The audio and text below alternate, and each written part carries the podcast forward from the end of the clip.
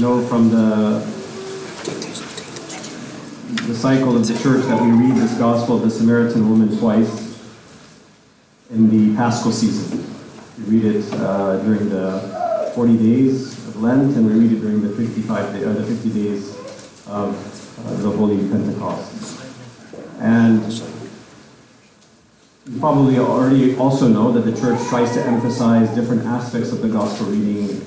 In the one case, relating it to Lent in terms of the repentance and conversion of the Samaritan woman. Um, and in the gospel this morning, when, it, when we read it in the context of Pentecost, we see it in the context of the, the new life in Christ that he wrought through his holy resurrection and the coming of the Holy Spirit. And if there's one part I want to sort of um, focus on that brings together the theme of these holy fifty days as it relates to the Lord's encounter with the Samaritan woman, it's in the context of the conversation in which the Lord says, "But the water that I shall give him will become in him a fountain of water springing up into everlasting life." And the woman said to him, "Sir, give me this water, that I may not thirst nor come here to draw."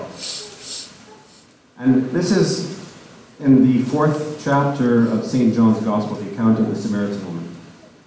But in chapter seven, just a few chapters after, there's another occasion in a completely different context in which the Lord has left Jerusalem and has now come back to Jerusalem for the Feast of Tabernacles. And while he's there in the uh, in the temple for the Feast of Tabernacles, Saint John tells us that on the last day of the feast, Jesus, he said, stood and cried out, saying, "If anyone thirsts, let him come to me and drink. He who believes in me, out of his heart will flow rivers of living water." But this he spoke concerning the Spirit. So this is the key that unlocks for us the gospel this morning.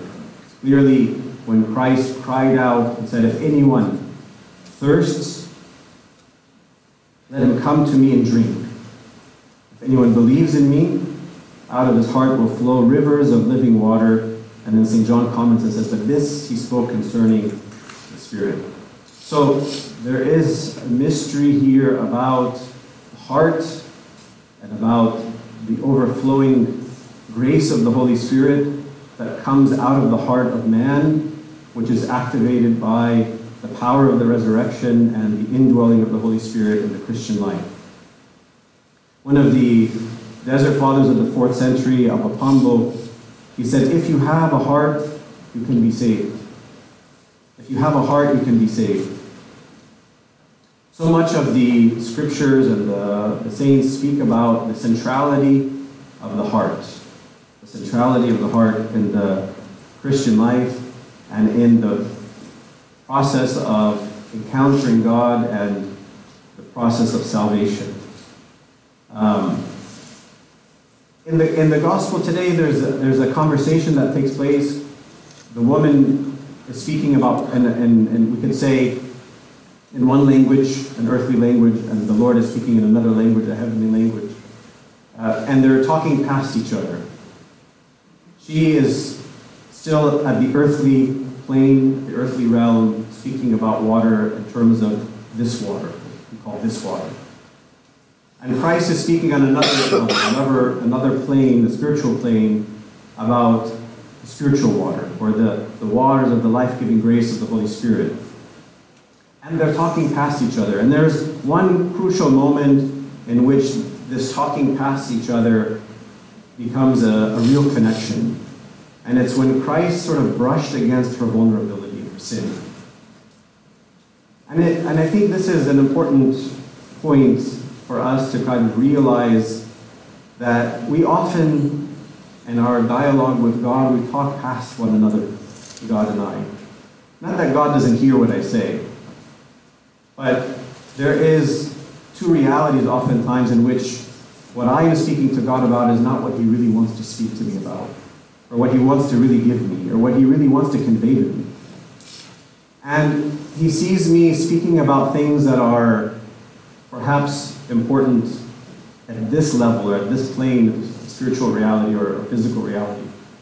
And yet he is so desirous, he is so anxious to speak to me on a different level. And unless I have this moment of, in which my heart is activated, sort of explodes with the mercy of Christ, with the love of Christ, with the, the forgiveness and redemption of Christ, when I stand before Him, realizing that I am a miserable sinner in need of His mercy, and this mercy is overflowing from Him, it's at that moment that the conversation begins to converge.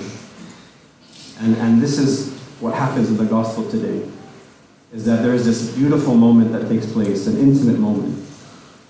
And, and from this point, we see that Christ is speaking about an inner reality, you know, the, the rivers flowing forth from the heart, the interior experience of this Samaritan woman, not, not, not simply what her exterior life was like, but more importantly now, what is what is happening from within.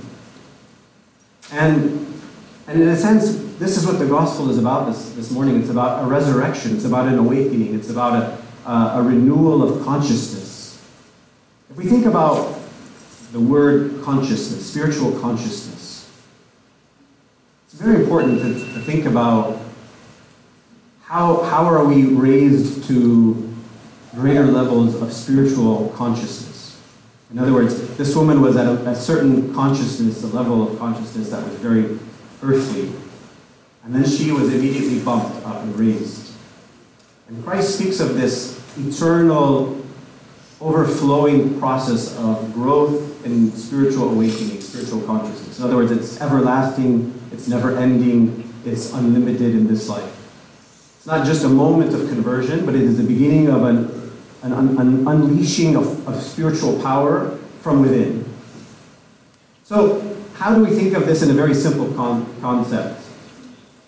Think about consciousness as like when you go into a surgery and you take and they give you anesthesia. You're conscious at the moment that perhaps before they give you the anesthesia, and then you start to sort of disconnect. And then before you know it, you, you wake up. And perhaps you have zero recollection of what happened during those hours that you were under anesthesia. You had no consciousness. Right? That's maybe one level of sort of a dead consciousness. And then think about when you're at sleep at night and you're dreaming. Is this a level of consciousness? It is. But is it often sensible? Does it make sense to us? Do we understand why what these dreams mean and what, what's happening, right? Obviously not, because as soon as we wake up, we immediately realize that we're at another level of consciousness. We realize that, oh, I was dreaming, and it didn't make sense, or I had these strange or weird dreams, and now I'm, I realize that I'm in a new reality. So I'm at another level of consciousness. So think about, in a very simple way, how we experience levels of consciousness in our life. But what Christ does today is he opens up, through his, the power of his resurrection and the, the gift of the Holy Spirit, the possibility for new experiences of spiritual consciousness. We call it awakening, um, resurrection. Not, not just the resurrection in the the end of times when, when we are given our glorified bodies, but a spiritual resurrection. And we all have those moments of, of intuition or, or inspiration. We're praying, we're reading, we're contemplating, we're walking, we're, we're by ourselves in silence, and immediately something comes to us, an awareness of a reality that becomes very true, very real, very powerful. These are moments of greater spiritual consciousness. So when Christ speaks of this ever-flowing river, he's speaking to us about endless possibilities for the Christian. There is no limit, and that's why when we encounter holy people, when we encounter living saints, we see in them, right, that there is this level of, of existence, there's this level of reality, consciousness, awakening that they experience that is at a different level than ours, and it shakes us. It, it, it's like waking up from a bad dream. Our life is like a constant set of bad dreams that we wake up from. If we look at it, not as life as, as, as a bad thing, but look at it as there's something better. There's a new, there's a better reality that we're, our eyes aren't open to. It's it's what we looked at in the in the story of the blind man. This gift of this light of faith, which is not simply to believe that God exists, but it's more importantly, it's the ever increasing reality of what's true, what's real, what is real life. Right? What is what is this water? And this life versus the water that you want to give me, Lord. They are two different levels. And the water that uh, that I look at, that I call this water, this life, is very limited. You can exhaust it uh, no matter how intelligent you are. It can be exhausted. But Christ says that there's another faucet, fountain, in which there is unlimited growth, unlimited potential, unlimited grace. And that's what he speaks to us about in this encounter with the Samaritan woman. And so, when the saints speak about the heart, discovering the heart, living in the heart, that's what they're talking about. They're talking about not living in the mind, in the psyche, in our thoughts, in our intelligence, although those things are, are gifts and good and part of our human condition and our human nature. But, but to live at the level of the heart means the center of where we encounter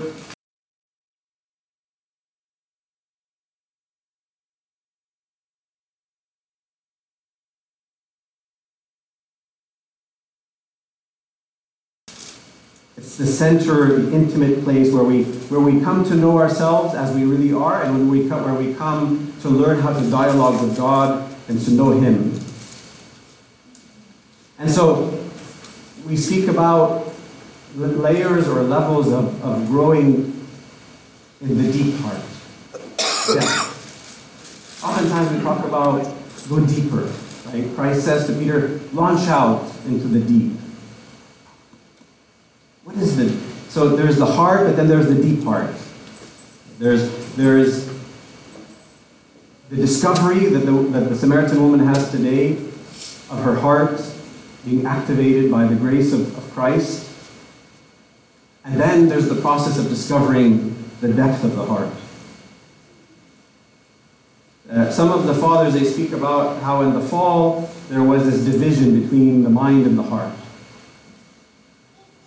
And modern man, contemporary man, lives too much in the separation in the mind. And when we live purely in the mind, what happens to the mind? It becomes sick. And all kinds of disorders and diseases and, and, and problems are when the mind is disconnected from the heart. It's like a machine that's not connected to the, the proper source of, of, of its energy, of its, of, its, of its life, of its being. And it breaks down. But when the mind is centered in the heart, then everything is in order, everything is in harmony. This is the state of Adam and Eve in paradise, this, this state of harmony. And so,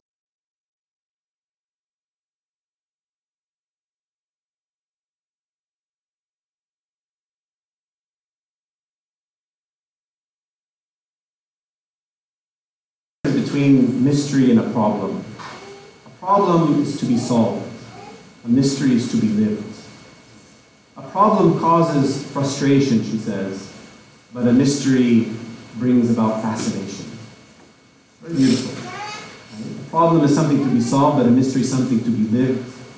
A problem brings about frustration. Mystery brings about fascination.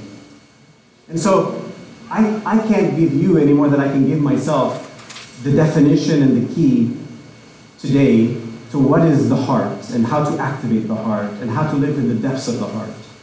But I, what I can say is that all of us are in the process of learning the heart. If we continue in the path that we are supposed to be on, humbly going about our life, trusting in God, believing in God, praying, participating in the sacraments, spending time in, in deep quiet and meditation and reflection, This is how the heart is discovered. This is how Christ, in this gift that he gives to the Samaritan woman, where he meets us. When we're, when we're no longer talking past each other, but we're talking directly to one another, looking in each other's eyes and having a real conversation of a matter of life and death.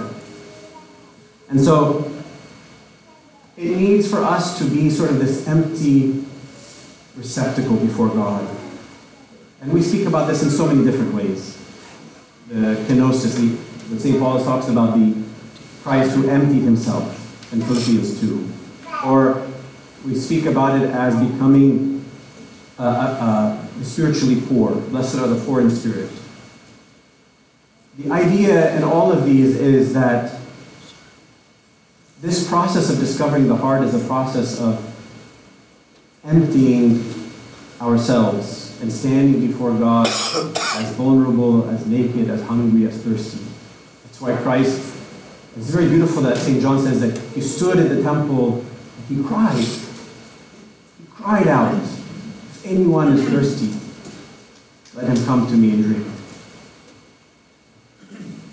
He's crying for us to seek, to be filled. But to do that, we have to be empty. And many um, spiritual uh, fathers and saints have spoken about the process of sculpting, right? Of, of, of the sculptor sort of chiseling away at a piece of stone or marble. Right? And it's this process of, of destroying in order to give life. It's this process in which God works with us, sometimes forcibly, to chisel, to empty us of, of, of our five husbands. And the one that we were now with, who is not our husband, he chisels these things away in order to expose us, in order to have that vulnerable encounter with him. And there's a, a beautiful um, quote that I came across about Michelangelo. It said that Michelangelo one time was ardently engaged in sculpting one of his uh, statues. And then he He was overheard saying, another few days and life will break through. What a beautiful image. Right? You, Michelangelo is sitting there destroying this piece of stone or marble, chiseling away at it, and then he begins to see, in a few more days, life will emerge. Now, who is the sculptor? Christ. And who is that piece of stubborn stone? Me. And Christ is trying to chisel away, and he is full of hope. And he says, a few more days, a few more chisels, chiseling, or what's the, whatever the adjective is, and life will come forth. Death, then life. The tomb, and then the empty tomb. Um, and this is how grace works. This is why the gospel today is so important. Um, a, a beautiful quote from uh, a nun, her name is uh, Sister uh, um, Marie Howe. She says, why is it that grace sometimes appears to be lacking in efficacy, winning victories in the souls of the greatest sinners, but often remaining inoperative in the most decent people? How so? Because, quote-unquote, decent people, or rather those who like to call themselves that, are clothed in the armor of their virtue. Think about what she's saying here. She's saying, why is it that the Samaritan woman is like an explosion of grace? Living a terrible past and present, and immediately she is having an explosion of grace. Zacchaeus.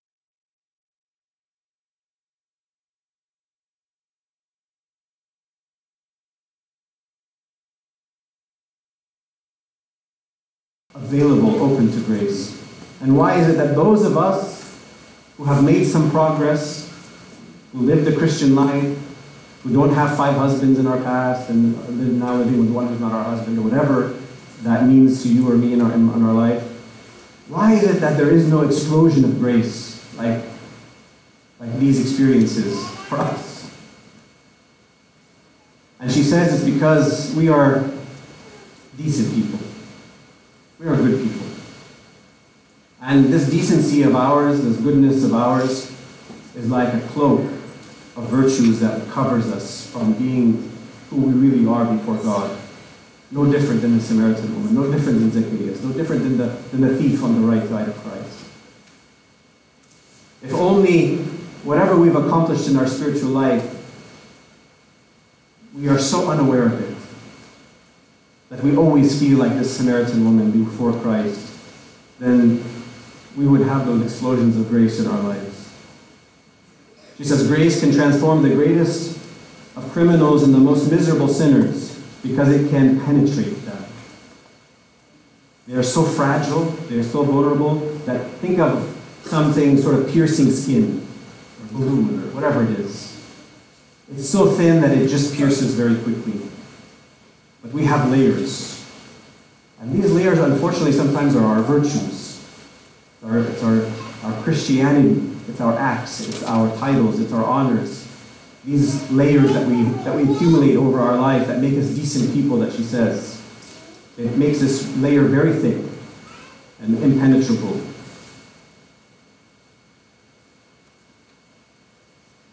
So I want to end with uh, a final point, which is this grace that Christ speaks about today to you and me is inside of us.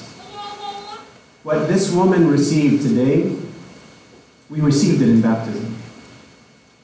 That fountain of grace was implanted us in, in us in baptism. And so Christ has already given us the potential to live the, this overflowing river of living water. Saint Augustine, he says very beautifully, he says, you called me, you cried aloud to me, you broke the barrier of my deafness. You shone upon me, your radiance enveloped me. You shed your fragrance about me. I drew breath, and now I gasp for your sweet odor. I tasted you, and now I hunger and thirst for you. You touched me, and I am now inflamed with love for your presence.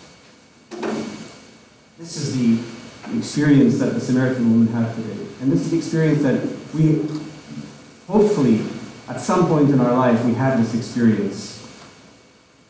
This, this calling of God. This crying out of Christ in the temple. If, if you thirst for me, come. Blessed are we if we heard his voice say this to us. And we can say with Saint Augustine that I have tasted you, and now I hunger and thirst for you. You touched me, and now I am inflamed with love for your presence. So everything is within us. The grace is within us. I read uh, in this book that we did for our Orthodox Catholic book club um, last week, very beautiful book. Um, And in that book, uh, the, the author, she speaks about something I never heard of before.